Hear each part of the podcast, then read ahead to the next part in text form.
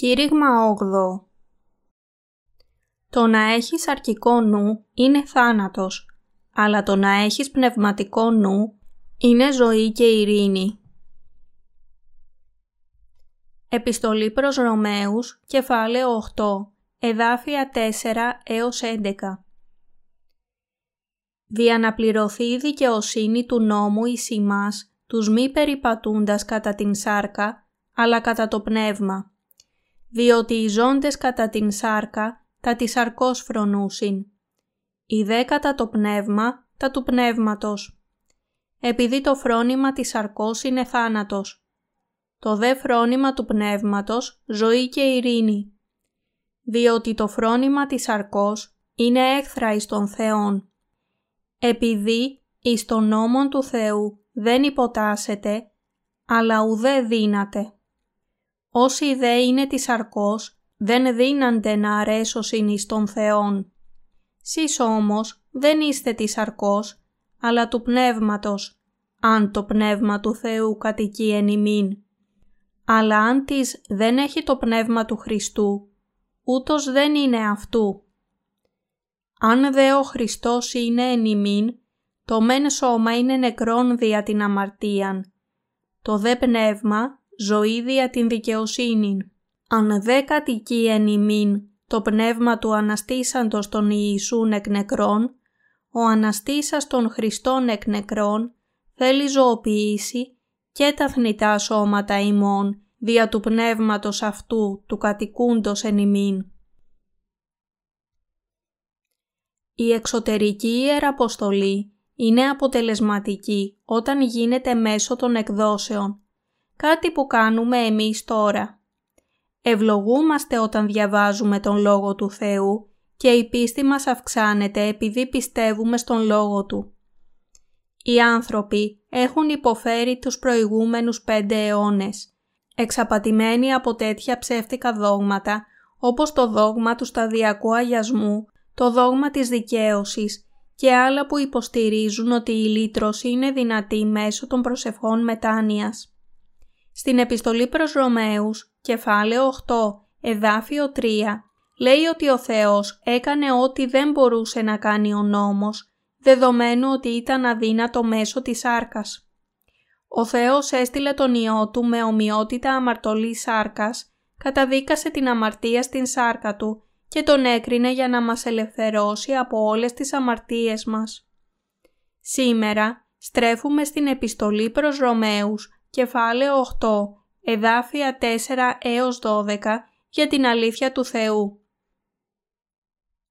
Στην επιστολή προς Ρωμαίους, κεφάλαιο 8, εδάφια 3 έως 4 λέει «Κατέκρινε την αμαρτίαν εν της σαρκή, δια να πληρωθεί η δικαιοσύνη του νόμου, εις ημάς τους μη περιπατούντας κατά την σάρκα, αλλά κατά το πνεύμα». Η ερώτηση φυσικά είναι αυτή. Τι σημαίνουν αυτά τα λόγια; Αρχικά, τι σημαίνει να μην ζεις σύμφωνα με την σάρκα; Σημαίνει να μην επιδιώκεις τα συμφέροντα της σάρκας. Σημαίνει να διακρίνεις ανάμεσα στις επιθυμίες του πνεύματος και τις επιθυμίες της σάρκας και να μένεις μακριά από όσους δεν υπακούνε τον Λόγο του Θεού. Το χωρίο 5 λέει «Διότι οι ζώντες κατά την σάρκα τα της σαρκός φρονούσιν». Τι σημαίνει τα της σαρκός; Σημαίνει ότι υπάρχουν εκείνοι που παρόλο που παρευρίσκονται στην εκκλησία επιζητούν τις επιθυμίες τους. Για να το πούμε απλά, οι χριστιανοί δεν πρέπει να πηγαίνουν στην εκκλησία για το καλό των κερδοσκοπικών τους επιχειρήσεων σε αυτόν τον κόσμο. Αυτό είναι να ζεις σύμφωνα με την σάρκα. Αυτοί οι άνθρωποι πηγαίνουν σε εκκλησίες με πολύ κόσμο για να προβάλλουν και να διαφημίσουν τις επιχειρήσεις τους με την ελπίδα απόκτησης τακτικών και πιστών πελατών. Παρευρίσκονται στην εκκλησία και πιστεύουν στον Ιησού για χάρη της σάρκας τους. Υπάρχουν και άλλοι, εκείνοι που διδάσκουν τα σχίσματα μέσα στην χριστιανική κοινότητα και εκείνοι που διδάσκουν τους οπαδούς τους να εξητούν μόνο υλικές ευλογίες. Και αυτοί επίσης ζουν σύμφωνα με την σάρκα και έχουν κολλήσει το μυαλό τους στα σαρκικά πράγματα. Μπορούμε εύκολα να αντιμετωπίσουμε το σχίσμα στη χριστιανική μας κοινότητα. Ποιοι λοιπόν είναι αυτοί οι σχισματικοί; Είναι οι άνθρωποι που εξαπατώνται στηρίζοντας λανθασμένα την πίστη τους στην δίθεν ανωτερότητα της δικής τους εκκλησίας.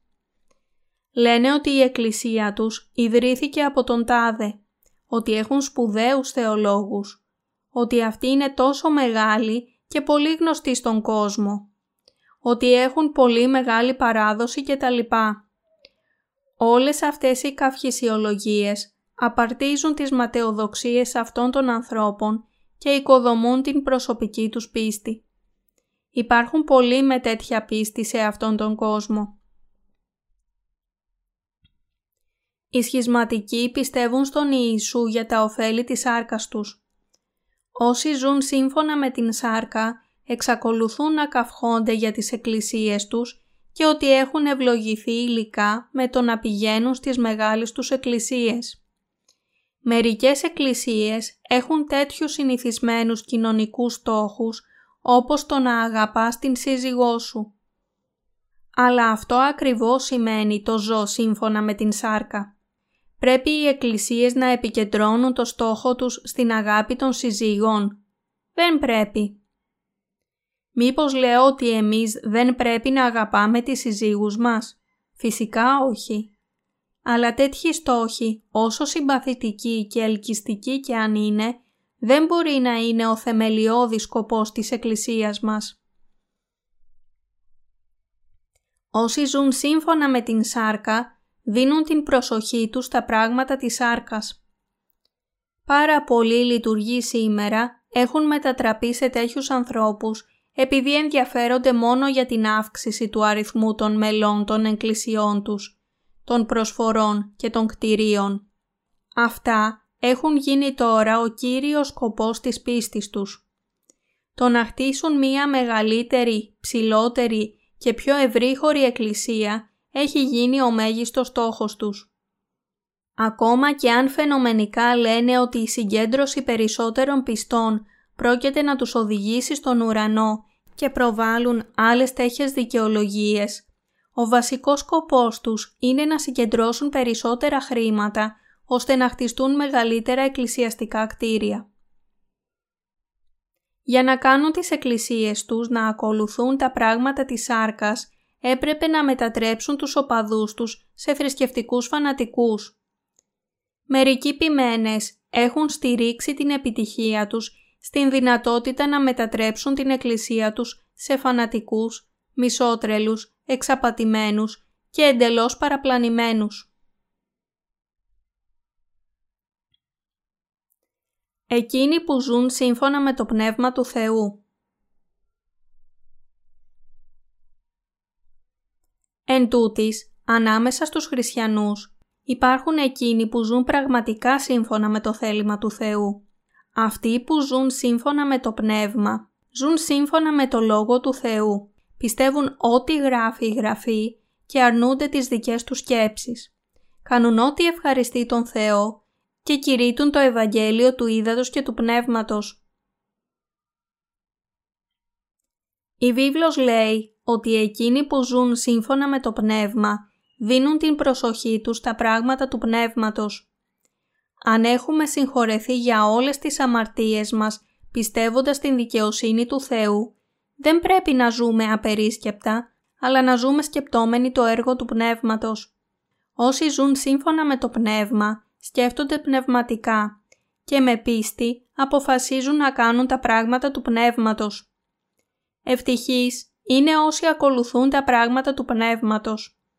Είναι οι άνθρωποι που ευχαριστούν τον Θεό, σώζουν άλλους ανθρώπους από τις αμαρτίες του κόσμου και ζουν με πίστη έχουμε συγχωρεθεί για τις αμαρτίες μας και επομένως πρέπει να βάλουμε στο νου μας τα πράγματα του Πνεύματος και να ζήσουμε σύμφωνα με αυτό.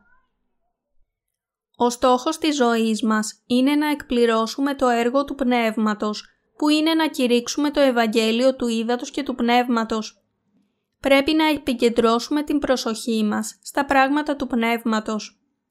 Πόσο έχετε επικεντρώσει την προσοχή σας στα πράγματα του πνεύματος; Αντιμετωπίζουμε μία πνευματική πάλι και πρέπει να ασκηθούμε στα πράγματα του πνεύματος, πιστεύοντας την δικαιοσύνη του Θεού και κηρύττοντάς την. Πρέπει πάντα να σκεφτόμαστε αυτό που ευχαριστεί τον Κύριο και προκαλεί το έργο του Πνεύματος με το να επικεντρώνουμε το νου μας στο έργο του Θεού, ακόμα και αν είμαστε αδύναμοι και γεμάτοι ατέλειες. Όταν έχει γίνει μία συγκεκριμένη εργασία, πρέπει να προσπαθήσουμε πάλι για περισσότερο έργο που ευχαριστεί τον Κύριο. Τώρα κηρύττουμε το Ευαγγέλιο του Ήδατος και του Πνεύματος σε ολόκληρο τον κόσμο μέσω των εκδόσεων. Περίπου 200 έως 300 άτομα λαβαίνουν τα δωρεάν χριστιανικά βιβλία και ηλεκτρονικά βιβλία μας καθημερινά με την επίσκεψη του ιστοχώρου μας. Προσπαθώντας με πίστη να κηρύξουμε το Ευαγγέλιο του Ήδατος και του Πνεύματος στον κάθε ένα, σε κάθε χώρα του κόσμου, υπηρετούμε το Ευαγγέλιο μαζί σας στην Εκκλησία Του.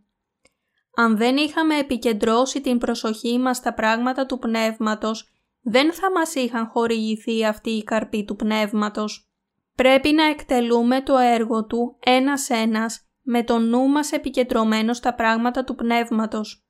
Τότε θα ευχαριστούμε τον πνευματικό μας νυμφίο Ιησού Χριστό όπως η ενάρετη γυναίκα που βρίσκουμε στο κεφάλαιο 31 του βιβλίου των παροιμιών. Το χωρίο 8 λέει «Όσοι είναι της αρκός δεν δίνανται να αρέσωσιν εις των Θεών». Αυτό αναφέρεται σε όσους δεν έχουν λάβει την συγχώρεση των αμαρτιών, διότι το φρόνημα της αρκός είναι έχθρα εις των Θεών. Επειδή εις τον νόμον του Θεού δεν υποτάσσεται, αλλά ουδέ δύναται. Όσοι δε είναι της αρκός, δεν δύνανται να αρέσωσιν εις των Θεών. Ρωμαίους, κεφάλαιο 8, εδάφια 7 έως 8. Έτσι, οι αμαρτωλοί που δεν έχουν μέσα τους το πνεύμα, ούτε το έργο του Θεού μπορούν να κάνουν, ούτε να τον ικανοποιήσουν. Οι αμαρτωλοί δεν υποτάσσονται στον νόμο του Θεού, ούτε υποτάσσονται στην δικαιοσύνη του Θεού. Δεν μπορούν να τον ικανοποιήσουν. Αυτό συμβαίνει επειδή δεν μπορούν να καταλάβουν ποιο είναι το θέλημα του Θεού, δεδομένου ότι το Άγιο Πνεύμα δεν κατοικεί μέσα τους. Αυτό που ικανοποιεί τον Κύριο είναι να συγχωρεθούν όλες οι αμαρτίες της ανθρωπότητας με το Ευαγγέλιο του Ήδατος και του Πνεύματος. Εκείνος δεν ευχαριστείτε με τις δοξολογίες και τις λατρείες των αμαρτωλών. Ο Θεός δεν είναι ευχαριστημένος όταν τον δοξάζουν οι αμαρτωλοί. Αδιάφορο πόσο πολύ σηκώνουν τα χέρια τους οι αμαρτωλοί για να τον δοξάσουν και χύνουν δάκρυα στην λατρεία, δεν μπορούν να τον ικανοποιήσουν. Οι αμαρτωλοί χριστιανοί προσπαθούν να ικανοποιήσουν τον Θεό μεθώντας με συγκινήσεις δεν μπορούν να ευχαριστήσουν τον Κύριο. Όσοι έχουν αμαρτία δεν μπορούν να ευχαριστήσουν τον Κύριο επειδή είναι αμαρτωλοί. Αδιάφορο πόσο προσπαθούν, οι αμαρτωλοί δεν μπορούν ποτέ να ευχαριστήσουν τον Κύριο. Το θέμα δεν είναι πόσο πρόθυμοι είναι να ευχαριστήσουν τον Κύριο. Το θέμα είναι ότι είναι αδύνατο για αυτούς να τον ευχαριστήσουν. Θα ευχαριστιόταν ο Θεός αν οι άνθρωποι έχτιζαν μεγαλύτερες εκκλησίες; Όχι. Αν είναι απαραίτητο να μετακινηθούμε σε ένα μεγαλύτερο εκκλησιαστικό κτίριο, μία μεγαλύτερη εκκλησία πρέπει να χτιστεί με κάθε μέσο. Αλλά αν χτιστεί μία μεγαλύτερη εκκλησία απλά και μόνο για χάρη της οικοδόμησης, ο Θεός δεν θα ευχαριστηθεί καθόλου. Για παράδειγμα, μία εκκλησία στην πόλη μου ξόδεψε πρόσφατα πάνω από 3 εκατομμύρια δολάρια για να χτίσει ένα νέο εκκλησιαστικό κτίριο, παρόλο που το προηγούμενο κτίριο στεκόταν δίπλα σε αυτό, σε άριστη κατάσταση και με όλες τις ανέσεις. Αφού η συνάθρηση ήταν μόνο 200-300 άτομα το πολύ πολύ, Ήταν πραγματικά απαραίτητη η κατασκευή μιας τέτοιας εκκλησίας. Η εκκλησία του Θεού δεν χτίζεται από τούβλα. Ο Θεός λέει ότι εμείς είμαστε ο ναός του Θεού και ότι το Πνεύμα του Θεού κατοικεί στις καρδιές των δίκαιων. Είναι σωστό να χτιστεί μία μεγαλύτερη εκκλησία αν είναι ανάγκη, αλλά δίνει δόξα στον Θεό το χτίσιμο μεγαλύτερων εκκλησιών. Όχι βέβαια. Δίνει περισσότερη δόξα στον Θεό η συγκέντρωση περισσότερων ανθρώπων σε μία εκκλησία; Όχι. Δεν μπορείτε να ευχαριστήσετε τον Θεό κάνοντας αυτό. Όσοι είναι σαρκικοί δεν μπορούν να ευχαριστήσουν τον Κύριο. Μερικές φορές υπάρχουν ακόμα και δίκαιοι άνθρωποι που ακολουθούν μόνο το συμφέρον της σάρκας.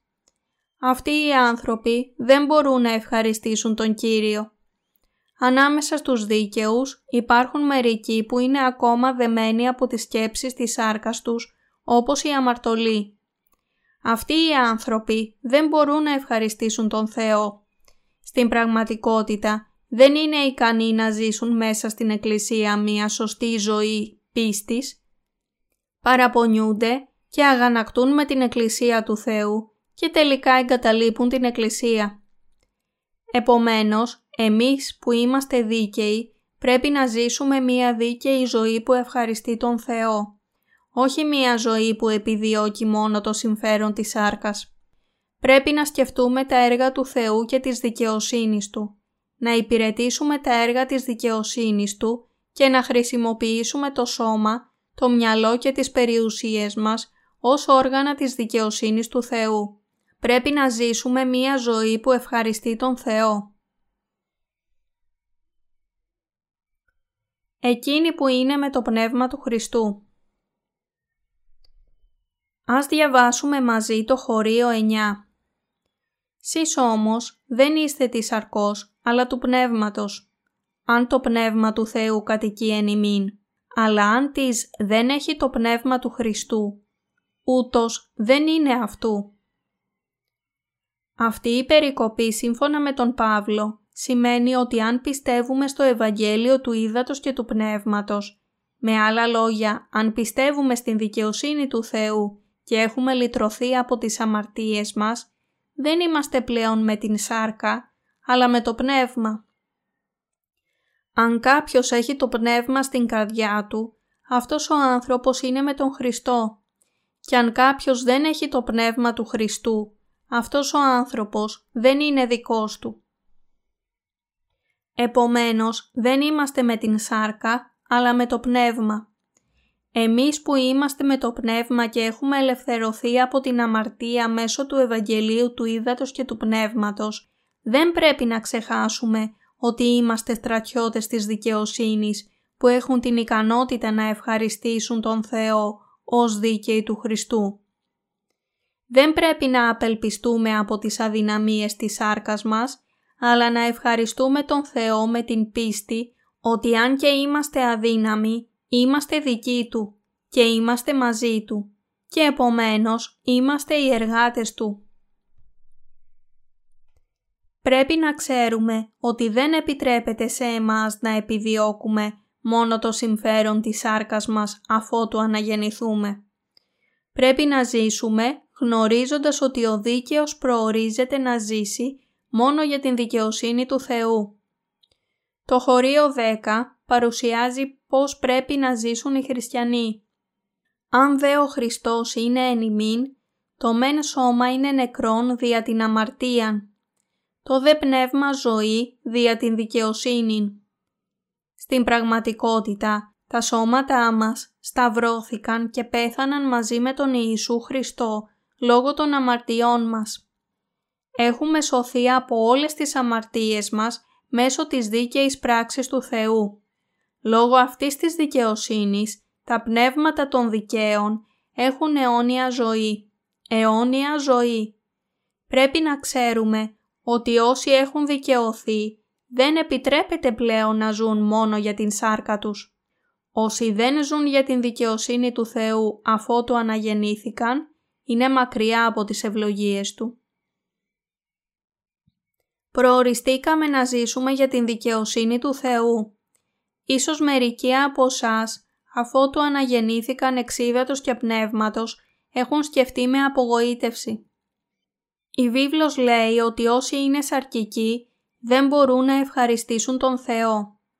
Εγώ πρέπει να είμαι ένας από αυτούς. Αλλά αυτό δεν είναι αλήθεια. Ο Θεός μας έχει αναγεννήσει για να ζήσουμε ως στρατιώτες της δικαιοσύνης Του. Μερικοί άνθρωποι σκέφτονται έτσι, ίσως επειδή έχουν παρανοήσει την βίβλο. Ακόμα κι αν μερικοί από τους δίκαιους νομίζουν ότι δεν μπορούν να ζήσουν σύμφωνα με τον Θεό, επειδή τα σώματά τους ζουν σύμφωνα με την σάρκα και επειδή είναι αδύναμοι, η αλήθεια είναι ότι εκείνοι που έχουν το Άγιο Πνεύμα μέσα τους χαίρονται όταν κάνουν τα έργα του Θεού. Η εκτέλεση των έργων του Θεού τους καθιστά μακάριους, ευτυχείς και καλοδιάθετους. Αφετέρου, μία ζωή που δεν κάνει τα έργα του Θεού είναι ζωή χωρίς κίνητρο και σκοπό. Μία καταραμένη ζωή. Από τότε που δεχτήκαμε το Ευαγγέλιο του Ήδατος και του Πνεύματος και κατοικούμε στην δικαιοσύνη του Θεού, το Άγιο Πνεύμα κατοικεί μέσα μας. Το Άγιο Πνεύμα έρχεται και κατοικεί σε κάθε έναν που έχει λάβει την λύτρωση. Τι συμβαίνει σε εκείνους μέσα στους οποίους κατοικεί το Άγιο Πνεύμα; Προορίζονται να υπηρετήσουν την δικαιοσύνη του Θεού και να κάνουν το δίκαιο έργο Του. Με λίγα λόγια, εκείνοι που έχουν λάβει την συγχώρεση των αμαρτιών και έχουν δικαιωθεί, πρέπει να ζουν μόνο με πίστη. Οι δίκαιοι μπορούν να κρατήσουν την πίστη τους μόνο όταν ζουν με πίστη και εκτελούν τα έργα του Θεού. Αν νομίζετε ότι θα ζήσετε σε αυτόν τον κόσμο με την σάρκα σας χωρίς να έχετε δικαιωθεί, αυτό συμβαίνει επειδή δεν έχετε συνειδητοποιήσει ότι έχετε λάβει την συγχώρεση των αμαρτιών και ότι ο προορισμός σας έχει ήδη αλλάξει. Το πεπρωμένο των δικαίων έχει αλλάξει. Προτού να αναγεννηθούν, ζούσαν για τον κόσμο και για τους δικούς τους σκοπούς και ήταν ευτυχείς ζώντας για τις επιθυμίες της άρκας τους. Εν τούτης, αφού αναγεννήθηκαν, είναι αδύνατο να ζήσουν πάλι ως αμαρτωλοί. Έχουμε λάβει την συγχώρεση των αμαρτιών.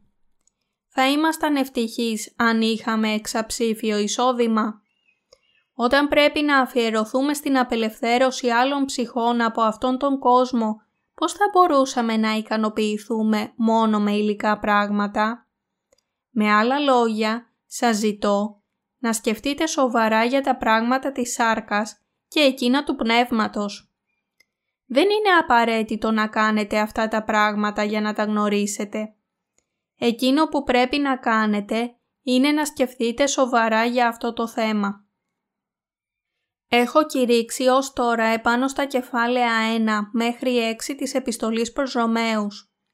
Στο προηγούμενο βιβλίο κηρυγμάτων μου πάνω στην επιστολή προς Ρωμαίους και από το κεφάλαιο 7 μέχρι το 16 σε αυτό το βιβλίο. Αυτά τα δύο βιβλία κηρυγμάτων, οι τόμοι 4 και 5 της σειράς χριστιανικών βιβλίων μου, θα διαδοθούν σε χριστιανούς σε όλο τον κόσμο για να τα διαβάσουν. Είμαι βέβαιος ότι πολλοί άνθρωποι θα γνωρίσουν την δικαιοσύνη του Θεού μέσω της σειράς χριστιανικών βιβλίων μου. Μέσω των προηγούμενων τριών βιβλίων κηρυγμάτων μου έχω μιλήσει για τις θεμελιώδεις διδασκαλίες για την σωτηρία του Θεού. Ο πρώτος τόμος μιλάει για το Ευαγγέλιο, ο δεύτερος τόμος συζητά θεολογικά ζητήματα και ο τρίτος τόμος ήταν για το Άγιο Πνεύμα και ποιος είναι ο σωστός τρόπος για να το λάβει κανείς. Και αυτοί, οι τόμοι 4 και 5 πάνω στην επιστολή προς Ρωμαίους, μιλούν σε βάθος για το πόσα πολλά από τα θεολογικά δόγματα είναι λάθος, εξηγώντας γιατί δεν εξαφανίζονται οι αμαρτίες ακόμα και όταν οι χριστιανοί πιστεύουν στον Ιησού και πώς αποκαλύπτεται το Ευαγγέλιο του Ήδατος και του Πνεύματος ως η δικαιοσύνη του Θεού. Πιστεύω ότι το Ευαγγέλιο θα εξαπλωθεί ευρύτερα στον κόσμο μέσω αυτού του βιβλίου. Υπήρξε μία αξιοπρόσεκτη πρόοδος στο κήρυγμα του Ευαγγελίου όταν δημοσιεύσαμε τον τρίτο τόμο, συγκριτικά με την εποχή που δημοσιεύσαμε τους πρώτους δύο τόμους. Τώρα, μετά από τον τρίτο τόμο, όλο και περισσότεροι άνθρωποι ζητούν τους τόμους 1 και 2 της σειράς χριστιανικών βιβλίων μου. Αφότου δημοσιεύτηκαν αυτά τα δύο βιβλία, θα μάθουμε πόσο μεγάλη είναι η δύναμη του Ευαγγελίου του Ήδατος και του Αγίου Πνεύματος. Προσεύχομαι πολλές ευλογίες να παραχωρηθούν άφθονα από τον Θεό σε όσους μαθαίνουν την δική του δικαιοσύνη. Θα γνωρίσουν πώς να καταλάβουν την επιστολή προς Ρωμαίους, ότι αυτή πρέπει να γίνει κατανοητή πιστεύοντας το Ευαγγέλιο που περιέχει την δικαιοσύνη του Θεού. Όλοι συνεργαζόμαστε για το Ευαγγέλιο. Δεν κάνετε και εσείς επίσης το έργο του Θεού. Υποστηρίζετε την διακονία του κηρύγματος του Ευαγγελίου για να σώσετε τους αμαρτωλούς από τις αμαρτίες τους. Όταν είμαστε πιστοί από το μέρος μας και υπηρετούμε το Ευαγγέλιο, τόσες πολλές ψυχές σε όλο τον κόσμο θα ελευθερωθούν από όλες τις αμαρτίες τους. Πώς λοιπόν μπορούμε εμείς να εγκαταλείψουμε αυτό το πολύτιμο έργο για χάρη της κοσμικής εργασίας; Θέλω να το κάνω σαφές σε εσάς ότι οι δίκαιοι προοριζόμαστε για να ζήσουμε όχι πια μόνο για την σάρκα μας. Τώρα το πεπρωμένο μας έχει οριστεί να ολοκληρώσουμε την δικαιοσύνη του Θεού, να σώσουμε ψυχές και να ζήσουμε για αυτήν την δικαιοσύνη. Πρέπει να το ξέρετε αυτό και να ζήσετε το υπόλοιπο της ζωής σας για τον Θεό, για το αληθινό Ευαγγέλιο και για την σωτηρία των ψυχών που χάνονται στην αμαρτία. Για αυτό το θέμα μιλάει η επιστολή προς Ρωμαίους σε αυτό το τμήμα. Εξετάστε τα χωρία 10 και 11. Αν δε ο Χριστός είναι εν ημίν, το μεν σώμα είναι νεκρόν δια την αμαρτίαν, το δε πνεύμα ζωή δια την δικαιοσύνη. Αν δε κατοικεί εν ημίν το πνεύμα του Αναστήσαντος των Ιησούν εκ νεκρών, ο Αναστήσας των Χριστών εκ νεκρών θέλει ζωοποιήσει και τα θνητά σώματα ημών δια του πνεύματος αυτού του κατοικούντος εν ημίν. Η παραπάνω περικοπή σημαίνει ότι εμείς, τα σώματά μας, από καιρό ήμασταν νεκροί λόγω των αμαρτιών μας. Αλλά τα πνεύματά μας είναι ζωντανά λόγω της δικαιοσύνης του Θεού και της πίστης. Αν κάθε ένας πιστέψει στην δικαιοσύνη του Θεού, θα κερδίσει μία νέα ζωή. Έχουμε κερδίσει τη νέα ζωή πιστεύοντας την δικαιοσύνη του Θεού. Το χωρίο 11 λέει «Αν δε κατοικεί εν ημίν το πνεύμα του Αναστήσαντος των Ιησούν εκ νεκρών, ο Αναστήσας των Χριστών εκ νεκρών θέλει ζωοποιήσει και τα θνητά σώματα ημών δια του πνεύματος αυτού του κατοικούντος εν ημίν. Αυτό σημαίνει ότι θα μας αναστήσει στο τέλος του κόσμου. Η ζωή με την οποία είχαμε ζήσει πολύ καιρό πριν μόνο για την σάρκα μας και την αμαρτία έχει περάσει τώρα μακριά και το πεπρωμένο μας έχει αλλάξει ώστε να ζήσουμε το υπόλοιπο της ζωής μας για τον Θεό και την δική Του δικαιοσύνη.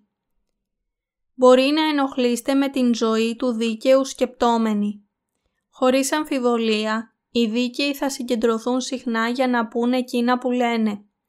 Εν τούτης, ακόμα και το να ακούσετε το χασμουριτό ενός αναγεννημένου πιστού που κάθεται δίπλα σας ή ακόμα και το να ακούτε τις δοξολογίες και τις φωνές τους, θα ανανεώσει το νου σας αν παραμείνετε στην Εκκλησία. Αυτό συμβαίνει επειδή το Άγιο Πνεύμα λειτουργεί στην Εκκλησία του Θεού και στις καρδιές των πιστών. Ο νους σας θα ανανεωθεί και θα κερδίσετε νέες δυνάμεις στην καρδιά σας. Θα τραφείτε από το πνευματικό ψωμί της ζωής και θα αναλάβετε πνευματικά καθήκοντα για να βγείτε και να εκτελέσετε τα πνευματικά έργα. Στη σύναξη των πιστών μπορείτε να αναζωογονηθείτε. Το γεγονός ότι αποχωρίζεστε από τον κόσμο δείχνει ότι ο προορισμός σας έχει αλλάξει.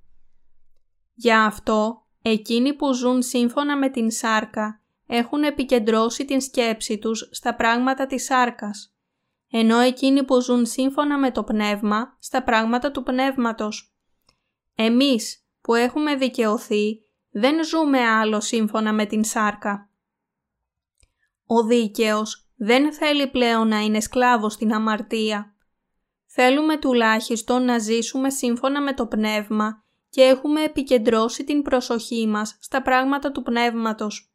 Ο δίκαιος κάνει τα πράγματα του πνεύματος, το έργο που κερδίζει ψυχές στον Χριστό.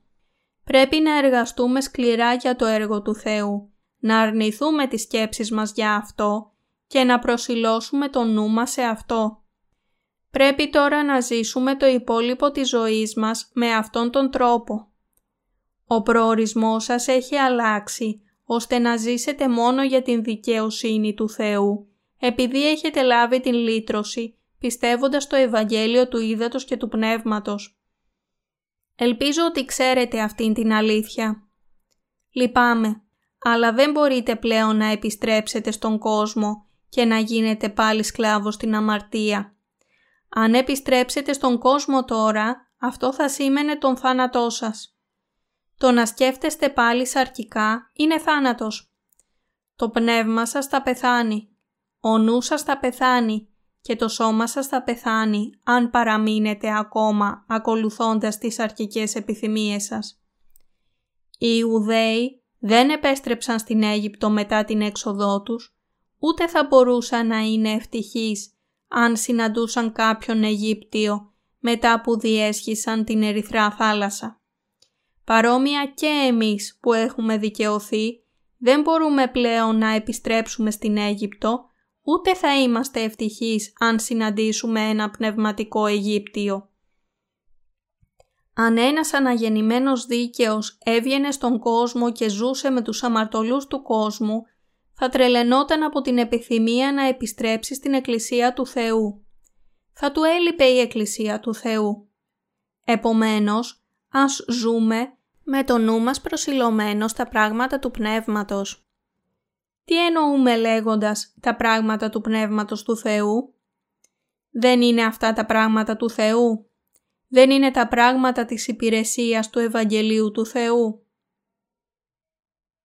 Και όμως, δεν είμαστε εμείς αδύναμοι και ατελείς; Είστε αδύναμοι και το ίδιο είμαι και εγώ αλλά δεν λάβατε την συγχώρεση των αμαρτιών τότε που ήσασταν αδύναμοι και ατελείς. Φυσικά. Το Άγιο Πνεύμα κατοίκησε τότε σε εσάς. Η απάντηση είναι ένα εμφατικό ναι. Είμαστε λοιπόν ικανοί να προσιλώνουμε το νου μας στα πράγματα του Πνεύματος ή όχι; Φυσικά είμαστε. Εμείς μπορούμε να προσιλώσουμε το νου μας στα πράγματα του Πνεύματος. Ξέρετε ότι ο Θεός έχει αλλάξει τον προορισμό σας έτσι ώστε να κάνετε τα πράγματα του Πνεύματος; Το πιστεύετε αυτό; Το μυαλό μας έχει αλλάξει τώρα. Αν δεν ξέρετε ότι ο νου σας έχει αλλάξει, ενώ στην πραγματικότητα έχει αλλάξει, αυτό αποτελεί πρόβλημα για σας. Πρέπει να προσιλώσετε τον νου σας ακλόνητα στην δικαιοσύνη του Θεού. Η Εκκλησία του Θεού θα είναι τότε το σπίτι σας. Οι συγχριστιανοί σας θα είναι αδελφοί, αδελφές, γονείς. Με άλλα λόγια, η οικογένειά σας, με το ίδιο πνεύμα. Καθένα στην εκκλησία σας θα γίνει η οικογένειά σας. Αν δεν το έχετε σκεφτεί έτσι πιο πριν, είναι καιρός να το επανεξετάσετε τώρα και να κάνετε σοβαρή σκέψη σε αυτήν τη διδασκαλία. Μην νομίζετε ότι μόνο η οικογένεια της σάρκας και του αίματος είναι η οικογένειά σας. Εδώ είναι το σπίτι σας και το σπίτι κάθε αναγεννημένου. Είστε όλοι μέρος της οικογένειας του Θεού. Γι' αυτό πρέπει να ζήσουμε σύμφωνα με το Πνεύμα. Πρέπει να ζήσουμε για τον Θεό, επειδή το να σκεπτόμαστε πνευματικά σημαίνει ότι κερδίζουμε ειρήνη.